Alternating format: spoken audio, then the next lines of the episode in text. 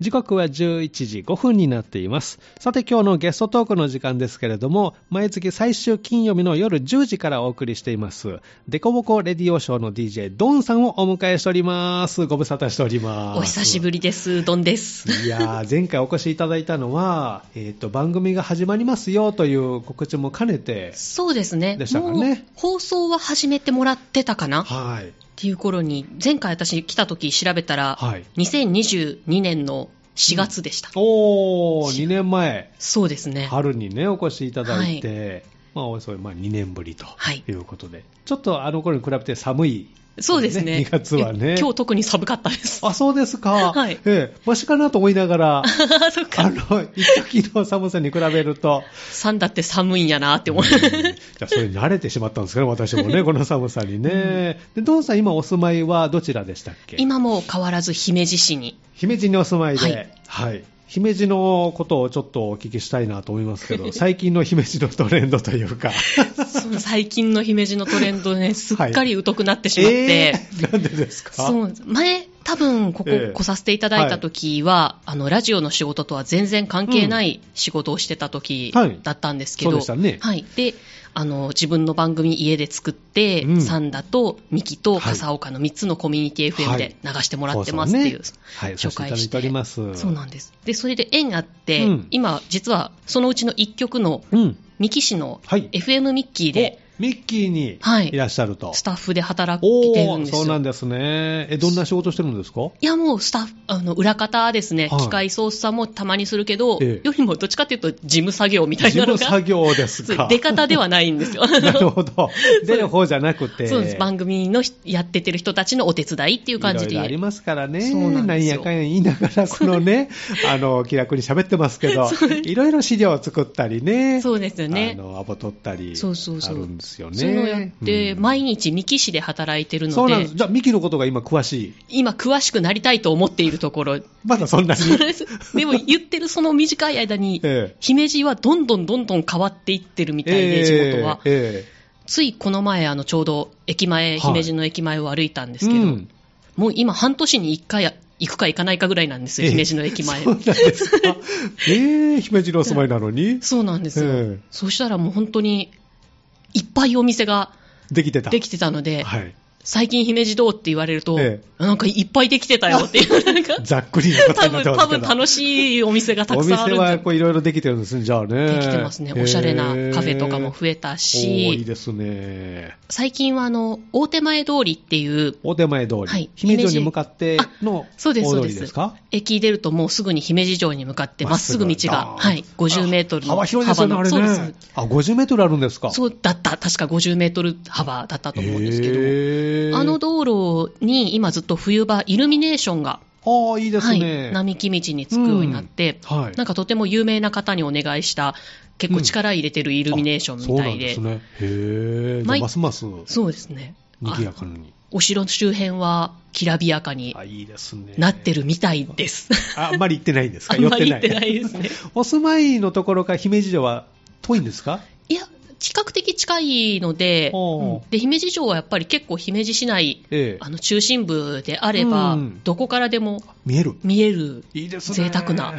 お城が見える街っていいですよね。いいですね。それは自分でも思いますね。贅沢だなって、ええ、毎日姫路城見ようと思えば見れるっていうのは、ね、世界遺産ですからね。そうですね、ねえ、うん、それは相変わらず何百年変わらず綺麗なままなんですけどね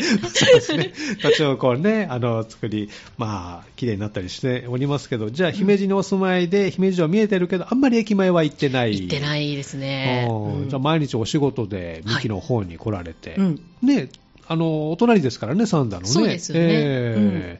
ー、うん、三木はだいぶようやくなんか地名とか、うん、覚えてきました。上がってきたかなっていう、なんとなく。難しい地名とかありました三木で？そういや、漢字自体はそんなに難しくもないんですけどね、えーえー、やっぱ位置関係とかがごちゃごちゃになってるのと、はい、えー、なんか自分の地元のラジオ局で働いたことはありますけど、うん、その地元じゃないところで、うん、でも地元の情報が一番分かってないといけないというか、あ、その局のあるね、集まってる、えー、そういう職場で働いてるから、えーいや、わかんないことなんだらけでで、みんないる人はもう地元通じゃないですか。そうですね。地元の方が多いですもんね、んやっぱりコミュニティってね。うん、えーでもそうすると逆にこう外から来た人間にもやっぱりこれからは地元の魅力って発信していかなきゃいけないから、うんうん、私も地元のことは知りたいんですけど、えー、分かんない状態のまま行って、えー、あの外から思う三木市の魅力とか三木の人が気づいてないけど、えー、それって珍しくないかって思うようなことを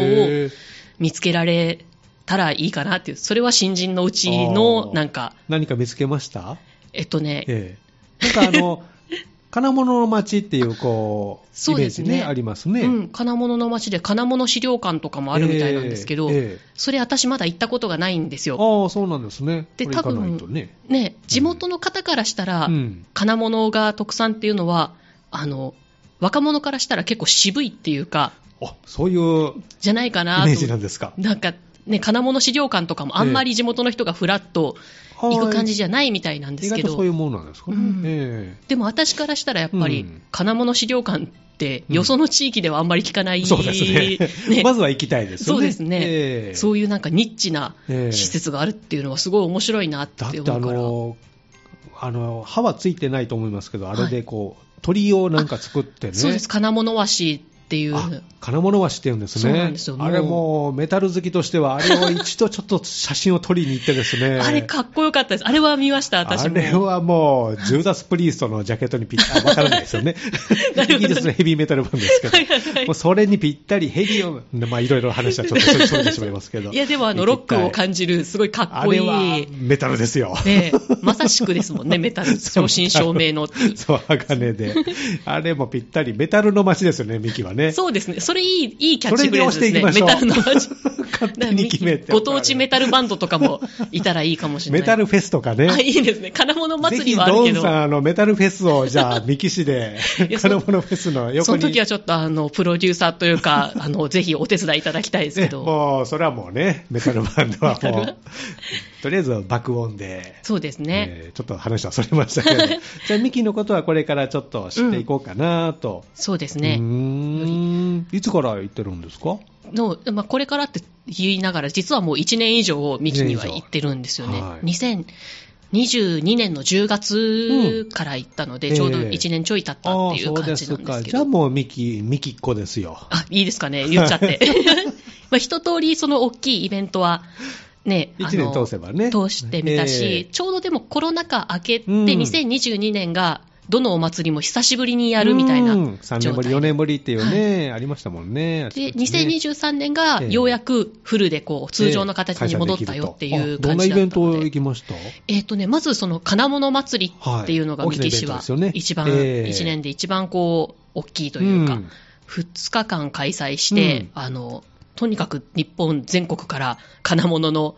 求めてこう、はい、あの大工さんとかそういう人なんでしょうね、えー、がいっぱいこう集まるし、えー、で地元の農産物とかフードのイベントもたくさん出るから、うん、地元の人たちは結構そういうの見に来たり、えー、包丁を研ぎに来てもらったりとかで、金物和紙ももともとはその金物祭りの時に毎年こう、えー、毎年組んでたみたいなんです。毎回あれは作ってたんですね。そうなんです、えー、もうちょっと見たことない人はね、イメージが湧かないかもしれないんですけど、ね、金物でできてるんですね。ノコギリとかノコとかね、そういうノコギリとかノコって一緒かノミとかいろんな金物を組んで、う、ね、もうロボみたいなね、そうそう感じのでっかい金物で鳥を和紙を作るっていう、 あ, うんあれが今はあの道の駅三木に、はい、常設展示されてるんですよ。常設展示バージョンっていうのがちゃんとできて、いつでも見られる。いつでも見られる。それはいいですね。そうです。そういうのもなんか私行った時にできたから、なんかあの完成式みたいなのを取材に行ったり、えー、そうなんです。道の駅三木はどのあたりにあるんですか？あの国道ひゃくななじゅうごごうせん沿いにありまして、はい、えーえー三木に三木の三田から行くとどれぐらいかかるのかな。三田から行くとでもさんじゅっぷんぐらいで行けるんじゃないのかなと思いますけどね。そうなんですね、はい、えー、そちら寄っていただいて、うん、いろんな地元のものも買えたりするんですね。道の駅ですもんね。 あ, ありますあります、えーうん、だ道の駅三木もで、あの週末とかになると、えー、それこそ包丁研ぎの、うん、あの屋台というかそういうテントとかが出て、いいですね、週末になったらあそこで研いでもらえばいいじゃんみたいな。包丁研いだことあります？あ、自分ではね、ないです。ないですか。はい、あの彫刻刀とかを研いでみてダメにした経験はこう、はい、あるので、小学生の時にね、彫刻刀ね、僕版画でね、そうなんです。あれはちょっとね、うまく研げたのかは全然わからなかったですけどね。そうなんですよ、えー、家のやつでやってもわかんないから一回プロにやってもらいたいなっていうのはね。そうですね、あのシャッシャって通すだけでこうね、うん、あの切れ味が戻りますっていうのが売ってたりするのでや、はい、するんですけど、本当にこう研げてるのかなのか、ね、コツがね、もう一つよくわからない、切れ味がこう変わったのかどうかがね、プロに研いでもらったらそのあたりは研いでもらいたいな。あとは、あと私が三木に行ってから面白いなって思ったのも、えー、防災総合公園っていうすごい大きな防災公園があるんですけど、えー、そこもこう事前にあの予約とかしたら見学ができるんですね。うん、できるんですね。はい。で、あの E ディフェンスってでっかいこう、はい、倉庫みたいなところで実際に建物を揺らしたりして、ええ、家建てて、はい、でこう揺らすんですよね。耐震とか強度調べるためにね。あれも面白い面白いっていうか、ね、見学できるんですね。そうなんですよ、えー、これはやっぱり言っとかないといけないですね、うん、やっぱりね、地震に備えるために、ね、ちょうどこの間週末にその防災公園で初めて防災クイズラリーっていうイベントが行われて、それ私は別の仕事があって行けなかったんですけど、ちょうどあのテレビでも取り上げられてるのを見たら、えー、普段入れない備蓄倉庫とかも見られるし、えー、る寄進車っていうあの揺らされて地震の揺れが体験できる車とかにも乗れるっていう、うん、結構盛りだくさんの内容の防災イベントを参加費無料でやってたので、うんうん、そういうのも今後なんか防災の街ミキっていうのも力入れてるみたいなので、家族で参加できる防災イベントも増えていくんじゃないかなと、うん、地震ね、いつ起こるかわからないですからね。そうですね。で、どこで会うかもわからないのでね、うん、やっぱりこう普段から、ね、やっぱり意識しておいた方がいいですよね、はい、そういった防災意識が高まる、まあ、ミキはね、そういうのもありますので、うん、はい、ここで今お仕事をされてるということで、はい、で今ね、あのー、お話ありましたデコボコレディオショーですけど、はい、さんきょくでネットでね、あのお送りしてると、うん、あのー、いうことなんですけど、ハニー エフエム がさんがついっぱいでラジオが終了するということで、このデコボコレディオショーも、はい、サンダではもうね、そうですね、あの聞けなくなるので、うん、ぜひミキさんにあの出力上げてもらって届くようにごじゅうワットぐらいにしてもらっていや、入ったらいいなと思いますけど、そうね、うん、まあ、インターネット放送がね、うん、あのミキとか笠岡の方はあるので、うん、番組自体はね、そちらをね、ええ、そこで聞いていただけますけど、 そうですね、まあ、でもあのサンダはにせんにじゅういちねんのしちがつから、うん、はい、あの放送していただいてたので、えーまあ、にねん以上ずっと流していただいてて、えー、あのすごいサンダの街にも勝手に親近感を抱いていたので、こうちょっと寂しいですけど ね, ね本当に寂しいですけど、えー、本当ありがとうございましたっていう、ね、このデコボコレディオショー自体は何年ぐらい放送してるんですか？これはですね、はい、スタートしたのがにせんじゅうよねんのろくがつなので、はい、実は、まあ、間ちょっと何ヶ月か中断してるんですけど、はい、えー、今年じゅっしゅうねんです。じゅっしゅうねんですね。おめでとうございます、はい、ありがとうございます。そうなんですね。どういうきっかけで始まったんですか？それはもう本当にその始まったにせんじゅうよねんの春にちょうど自分が地元の姫路のラジオ局でアルバイトでディレクター入った時に、うん、あの自分で番組持った方が機械操作も覚えられるし、うんうん、編集も一気に覚えられるし、喋、はい、ることの大変さも分かってパーソナリティさんへのリスペクトも湧くからということでやってみようと、まずやってみなさいってこう上司に言われて、えーえーで一緒に入った同期のバイトの子とふたりで始めたのがデコボコレディオショーだったんですけど、はい、すね、いっかいめの放送ってどんなことしたか覚えてます？覚えてます。あ、覚えてますか、はい、えどんな内容だったんですか？いっかいめはあのさんじゅっぷん番組だったんですけど、うんうん、あのいっきょくめ流した曲が、うん、まあ、今と全然内容変わらないんですよ、ええ、もうその時もちょうど行ったばかりのライブの話をして、はい、お互いふたりでやってたから、ええ、自分の好きな音楽紹介する、ええ、でいっきょくめに流したのが、はい、神戸出身の黒猫チェルシーっていうバンドの曲だったんですけど、ええ、はい、うん、あ、今タイトルをちょっとど忘れしてしまったんですけど、ええ、すっごい暗い曲を流してしまういっきょく最初のこの放送の ね, そうなんですね、いっきょくめって大事ですけど す, すごいなんかドヨーンとした曲それがこうライ自分は好きでもなかったんだけど、ライブで聴いたらその曲がすごいかっこよくて印象に残ってたから聴いてくれって言っていっきょくめ流したら、なんか後半もうずっとティッシュがないティッシュがないって繰り返してるなかなかシュールなそうなんですよ。黒猫チェルシーの中でも特に初期のガレージバンド感が強い頃の曲だったので、流してから、うん、あ、ちょっと間違えたと。いやいやいや、でもそれは名曲としてこうね、そうですね、残るわけですから。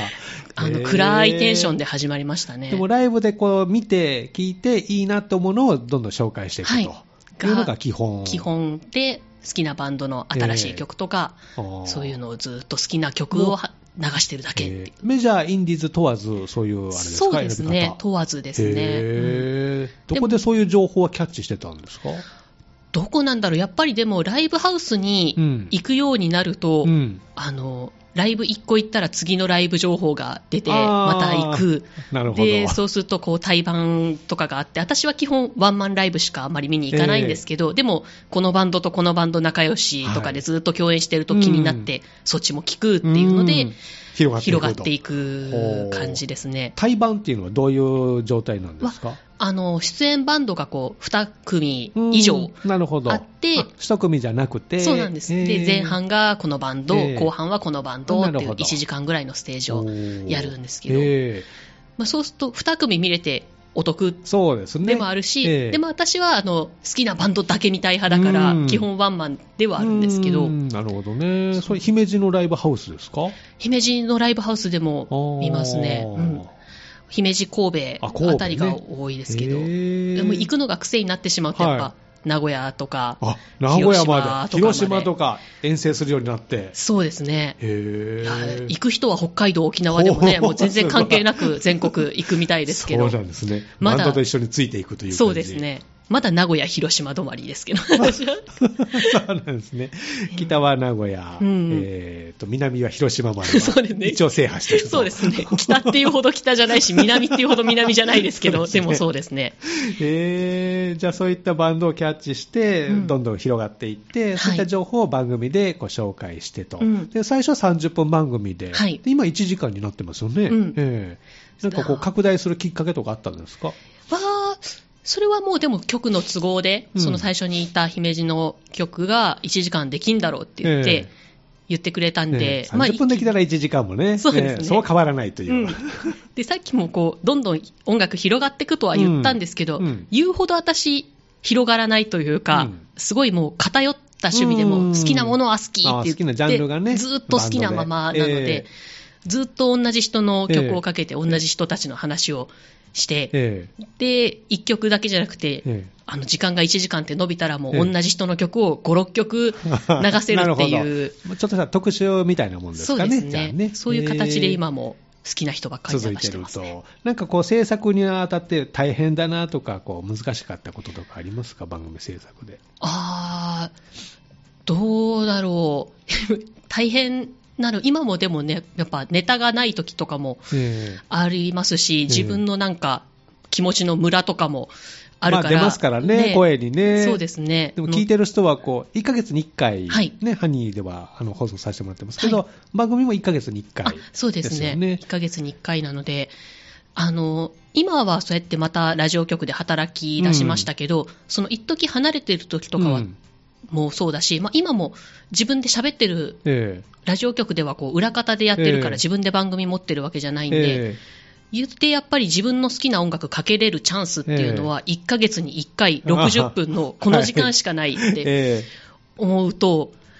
あの本当はいろんな音楽もっとかけた方がいいんでしょうけど、えー、やっぱ突き詰めていって毎月いっかいこのチャンスだけを生かすってなったらやっぱり最終的には今月も佐野元春だなとかなるほど、巡り巡ってやっぱり同じ人しか流れてないっていうのは自分ではどうなんだろうなって好みがそこに反映されてくるわけですね、うん、でもまあ声のトーンとかね、話す内容とかいっかげついっかいだとやっぱりね、うん、あの聞いてる人は前回の続きで聞いてくれるのでそこはこう意識しながらなんでしょうね、はい、そうですね、うん、えーたまにね、体調が良くなくて、もうガ、うん、カッスカスの声でやってたりとかもあります。鼻水が止まらない日とか、ね、そうね、ありますねこれから花粉がこう、ね、もうちょっと影響が出始めてるんですけど、あ、そうですね、のんさんは花粉は大丈夫なんですか？花粉あんまりひどくはないです。でも人並みなんかちょっと鼻は出たりムズムズはしますけどね、うん、目がかゆくなったりとか。そうですね。あ、基本自分の体に無頓着なので、あらそれはダメですよ。やっぱり基本体がこれね資本ですからね私たちはみんな結構自分はスギ花粉だとか、うん、稲だとかこの時期になったら必ずこういう状態になるって把握してるじゃないですか、えー、それが毎年分かんなくって、あ出たり出なかったり出たり出なかったりだし、えー、あの時そういえばすっごい鼻水出てたけどあれって花粉症だったのかなみたいなあもう忘れてるような状態でそんな感じなんですね。そうですか。だから多分そんなに苦しんでないんだとは思います。軽い方かもしれませんね、うんえー、多分これからちょっと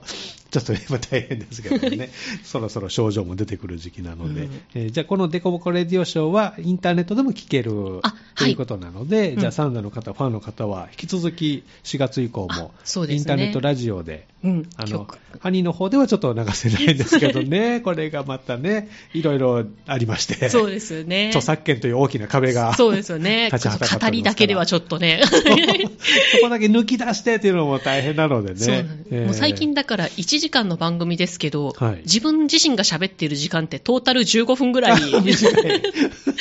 りするので、やっぱり好きな曲かけたくなるとねそうなってきますよね、うんえー、だなかなかこうやっぱラジオを自分も一回離れた時期に、うん、もうよくよく分かったんですけど、えー、そう好きな音楽を流して、えー、実際に一緒に聴いてもらう方法って、はい、そんなに多くはないんだなって思って、えー、やっぱり権利の問題があるから、うんね、YouTube とかでね、えー、好きに語ることはできても、えー、じゃあ聴いてみましょうって言って、えー、同じ時間にみんなで一斉に聞くっていうのはなかなかできないですね。できないって思うとやっぱりラジオはそれができるのは意外と貴重っていうかね、えーどん、どんだけみんな エスエヌエス とか好きなものをシェアする方法がたくさんできてるから情報は共有できるんだけど、うん、一斉に入って音楽をその場でね聞くっていうのはねラジオぐらいしかないかもしれないって思う。ライブね、うんうん、ライブに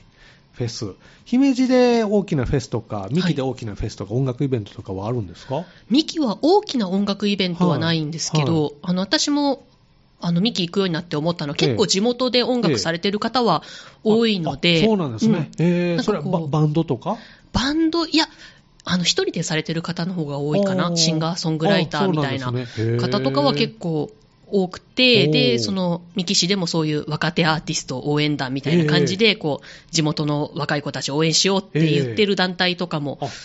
あったり、うん、それとは別にこう個人でイベントを開催してる人とかは結構いるんですけど、ね、へ姫路は逆にねその割と大きな大きな町というか、ええまあ、いやもう大都市ですよ大都会姫路姫路は大都市ですよ。で最近はあのアクリエ姫路っていう大きなコンサートホールが、はい、あの数年前にできたんですよ。あ、そうなんですか。はい、駅からアクセスもよくって前まで文化センターっていう建物が、はい、それが一番姫路市では大きな文化ホールだったんですけど、ええ、それがなくなって、ええ、アクリエ姫路ができて、ええ、場所もぐっとアクセスが良くなったんで急にこう今までは結構姫路も神戸と岡山の間でこう飛ばされがちな、ええ、岡山に行っちゃうんですか？そうです。岡山とか広島の方に行っちゃう、ええ、兵庫県だったらやっぱり神戸でやるから飛ばされがちな土地だったんですけど、ええ、最近はそのアクリエ姫路には、ええ、あの有名なミュージシャンの方もたくさん来られて、一気にね、私もこう今までわざわざ遠くまで見に行こうと思ってなかった人でも地元で見られる見られるってなったらよく見るようになって、いいですね。山下達郎さんとかも姫路で見れましたね。すごい。行ったんですか？行きました。すごい楽しかったです。なんか、えー、そうなんですね。達郎さんってそんなにサービス精神旺盛な方だと思ってなかったんですよ、えー、すごいこだわり強そうな方じゃないですか、まあね、そうですね、えー、で古い曲とかあんまやんないかもとか、はい、新しい曲だったら最近こうドラマのタイアップとかになってる曲だと割とバラード系が多いから大丈夫かなって、はい、ちょっと大人な自分にはちょっと早かったってならないかなって思ったんですけど、行ったらもうこれでもかっていうぐらいヒット曲いっぱいやってくれて、はい、いいですね。あ、達郎はサービス精神がすごい、初めてのファンにも優しいなって思ってっていう印象を持ったらなるほどね。そういった大物アーティストも来てくれると、うん、そうですね。その辺は盛り上がってます ね, ね好きなジャンルとしてはドンさんは邦楽がやっぱりメインで。そうですね。あ、なんか手振ってくれてる振り返した生放送の ね, い, い, ねいいところでねね、ショッピングセンターの中にありますのでね。すいません、ね、急に。そう。方角が。あ、そう、方角が、そう、方角がやっぱりメインで、ね。そうですね。えー、英語がわかんないからっていう。うん、私もわかんないです、ね。そうです。口ずさむの、めない曲はあんまり聞けないのかもしれないです。もうイエスタデーしか、ね、歌えませんけど。その後、ふんふんふんです。レリピー、レリピーかイエスタデーしかないですけどね。どっちかっていうと方角で、ロック、ポップスみたいなのが好きですね。わかりやすい。いつ頃こう最初に音楽にこう出会ったというか目覚めたというか。ああ、でも原点はやっぱり親の影響というか、うん、親がずっと聴いてた佐野元春と浜田省吾とチャゲ&アスカ。このさん組が我が家の御三家みたいな。なるほど。その影響は今でも大きく。そうですね。で中学校ぐらいまではなんかもうほぼそのさん組しか、ええ、聞いてなかった。聞かないぐらいに世の中で流行ってるアーティストはもちろんわかるんだけど、えー、なんか音楽って言ったら結構アイドルとかの全盛期じゃないですか。そうですね、えー、モーニング娘。とハロプロとか、えー、ジャニーズとかも、はい、盛り上がってましたけど、えー、自分はそういうのはずっと聞かなかったんですけど、メインにはならなかったんですね、うん、ドンさんの中では。そうですね。でなんか中学生の時に、えー、奥田民生さんのファンに突然なったんですよ、はい。なんか民生さんのミュージックビデオ集みたいなのがテレビで流れてるのをたまたま見たら、にじかんずっと釘付けで見てて、お、それでハマって、そう、好きかもしれんって、にじかんずっと楽しかったと思って。なるほど。それで奥田民生さんを聞き出したら、なんかあ、どうやら自分が好きなのはこっちみたいだなって、うん、ロックが好きみたいだって、うん、っあって思ったら、今までジャンル考えたことなかったけど、遡っていくと佐野元春からずっとそれが、私ロックが好きだったんだなとか、えーでえー、で奥田民生をきっかけに他のこう民生さんと仲いいミュージシャンとか聞き出したんで、ユニコーンとか、あ、そうですね、ユニコーンも聞いたり、その当時のバンドとか、そう、あの真心ブラザーズとか、あの一緒にやってたザ・ピーズとか、えー、でザ・ピーズとかエレファントカシマシとかを聞き始めると、やっぱ今度バンドっていうもの自体がすごいかっこいいなってなって、うん、いろんなバンドをまた聞こえなってっていう、えー、だからルーツは佐野元春、浜田省吾、チャゲ&アスカなんですけど、御三家なんですけど、ドン家の御三家。音楽、自分は音楽が好きなんだ、ロックがどうやら好きみたいだって気づいたきっかけは、えー、その中学の奥田民生さんが大きいかなと思いますね。なるほどね、うん、そこからちょっとロック系に、そうですね、邦楽のロック系のバンド、うん、洋楽のロックバンドには行かなかったんですね。洋楽には行かなかったですね、えー、でもやっぱこう自分の好きなアーティストもみんな洋楽を、ね、えー、聞いてきてて、民生さんなんてもうバリバリビートルズの影響がすごい強いですし、えーはい、うん、佐野さんだったらボブ・ディランとかもあって聞いたりはするんですけど、えー、で好きなアーティストが紹介した後に聞くと、えー、本当だ、いいなって、影響があるなって思うんですけど、はい、自分ではこうあんまり聞かないですね。そっちに行かず、うん、お、そうなんですね。でそこからまあ音楽好きでまあ過ごされて、でラジオでね、先ほどね、うん、姫路の方で初めてアルバイトで、はい、ということで、うん、ラジオもやっぱり聞いてたんですか、昔。そんなに聞いてなかったです。聞いてなかった。聞いてなかったですね。たまに聞いてたのはその、あの高校生の時に美術部だったんですけど、ええ、はい、前もちょっとこの話したかもしれないんですけど、うんうん、あの全然。美術部って言っても本当に美術室に集まって、はい、お菓子食べながら落書きして、ええ、お互い持ち寄った シーディー かけてでなんかこれいいよあれいいよってそうな部活ですよね。でそのネタが尽きるとラジオつけ、そのままラジオつけておいて聞くっていう感じだったんですけど、えーえーだその時もだから自分の好きなものを人に勧めるのは好きで、えーえー、で音楽を勧めて聞いてって、うん、でその後続けてラジオ聞いてたら、うん、ラジオ局とかだったら、こうやって好きな音楽をかけられるし、紹介できるし、なんなら好きなアーティストにだって会えるかもしれないっていう、楽しそうだなっていうのは、高校生の時にぼんやりと思っていたので、そこから何年か経って、たまたま求人広告を見た時に、自分もフリーターだったんで、じゃあ次のバイトはラジオだっていう感じの、すごい軽い感じで行きましたね。そこからもうラジオの世界にずっと。そうですね。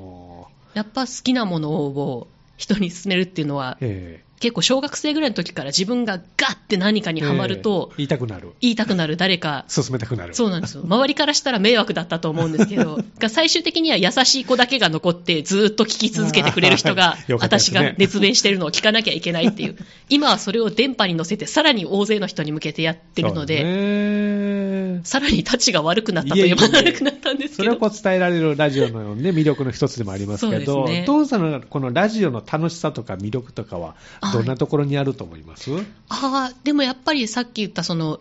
一緒に音楽が聴けるっていう、うんえー、やっぱり最終的にはその一番やりたいのは音楽をかけることだから、うん、あのそこに立ち返るんですけど、うん、あのであとそのラジオってそのいち対いちの、えー、だと思えばいち対いちだし、えー、でいち対無限だと思えば無限だし、えー、あの一人で聞いてる時とかも、うん、自分に向かって流れてるなって、自分に向かって話しかけられてるなっていう喜びもあれば、うん、今だと エスエヌエス でこう感想とかもね、はい、みんなつぶやいてるのを見たりすると、えー、あ、自分一人じゃなくて、えー、他の人もこの時間に起きてて、えー、一緒に聞いてるんだなっていう、うん、他の人のことを感じて、うん、あのあったかい気持ちになれたりするっていうのも魅力だと思うんですけど、うん、あとはやっぱりそのただ音楽をかけるにしても、えー、そのラジオの向こうに人がいて人が選んでるっていうことがやっぱり魅力かなと思ってて、えー例えばお店の中でたまたま好きな音楽が流れても、うん、嬉しいのは嬉しいじゃないですか、うん、ラッキーっていう、はい、そういう偶然が、えー、だけど、そうなんです、うん、でもラジオで流れた時に、うん、自分以外の誰かが自分の好きな曲を選んで流してるって思うと、うん、より嬉しいし、うんうん、それが私はさっきも好きな人の曲ご、ろっきょく流すって言ったんですけど、えー、例えば聴いてる途中でいきなり佐野元春が流れてて、えー、おって佐野さんのファンの人が聴いてて、えー、にきょくめさんきょくめもずっと佐野元春だったらあ、これはもう明らかに佐野元春好きな人が流してるんだなってでファンからしたら、あ、この曲の次にこれが来たから、えー、こういうつながりだなとか、そうなんです、いろいろ考えますもんね。それ、えー、それがやっぱりなんか、うん、そうすると私は仮に一言も喋らなくても、うん、登場してなくてもその音楽を介して選んだ人の存在が感じられるし、えー、それに対してたまに エスエヌエス とかで反応を見たりすると、うん、私も、えー、あ、分かってくれた人がいるっていう、そうですね、うん、その人のなぜその曲を選んだかっていうのがね、やっぱり出てきますね、うん、あの好みというかそうですね、色合いというかカラーがねただランダムに流れてるのでも全然音楽は楽しいんだけど、ね、誰かがこだわって流したっていうのが、うん、その人が登場しなくても分かるっていう、ね、それも楽しいなって思います。そうですね、そういうのがまあ音楽の良さでもラジオの良さでもありますね。そうですね、えーぜひその魅力をこれからも春以降も皆さんに伝えていただきたいなと思いますので、はい、じゃあ、 あのじゅっしゅうねんということでじゅういちねんめに突入するデコボコレディオショー、はい、何か目標とかありますか？目標は、あ、今年はあのちょうどじゅっしゅうねんの記念のライブイベントをやりたいなと。いいですね。前来た時もそれは計画だけは話してて、はい、本当はにねんぐらい前からいっぱい動くはずが、えー今年に入ってからようやく動き出したとで結構日程調整もすごい苦労してるんですけど、えー、でも今年今年もう今年がもう無理だったら来年でもいいかなってじゅっしゅうねん記念をじゅっしゅうねんを機にやったっていうことでいいかなって思ってるんですけど、は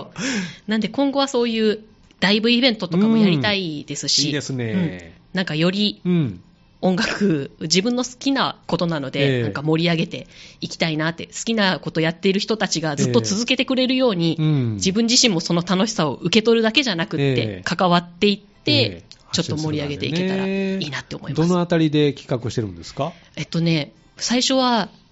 年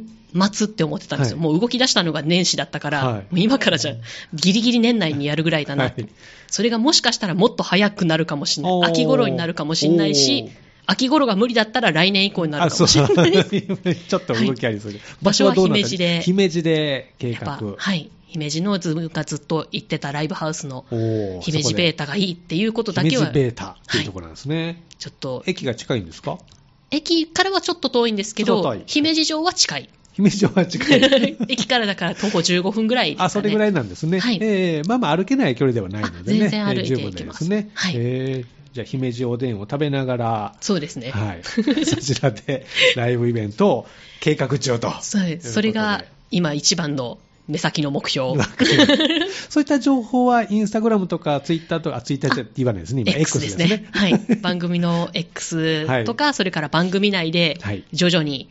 小出しにしていくと思うので、進んでるなとか滞ってるなっていうのを感じていただけたら、はい、状況はそちらでチェックできるということなので、はい、じゃあこれからもますますデコボコレディオショー要チェックということですからね、はい、ぜひあのインターネットも聞けるということですからね、そうですね、皆さんお聞きいただきたいと思います、うん、ではあのドンさんからサンダーのリスナー皆さんに最後メッセージをよかったらいいですか。はい、えっと、にせんにじゅういちねんのしちがつからずっとハニー エフエム さんで放送していただいたので、うん、もうサンダーは地元だと思っておりますでハニー エフエム さんがさんがついっぱいでね、この場所は離れてこうラジオが終わるっていうのはすごく寂しいんですけど、またインターネットで、はい、あの地元の情報を発信されるっていうことなので、はい、それは私もずっとチェックして、うん、あの刺激を受けていきたいなと思ってますので、ハニー エフエム さん並びに三田市の皆さん、これからもどうぞよろしくお願いいたします春からハニーはアイティー 企業になるみたいなね、ねかっこいいですよねかっこいいですけどということで、えー、今日のゲストは、えー、デコボコレディオショーの ディージェー ドンさんでした。どうもありがとうございました。ありがとうございました。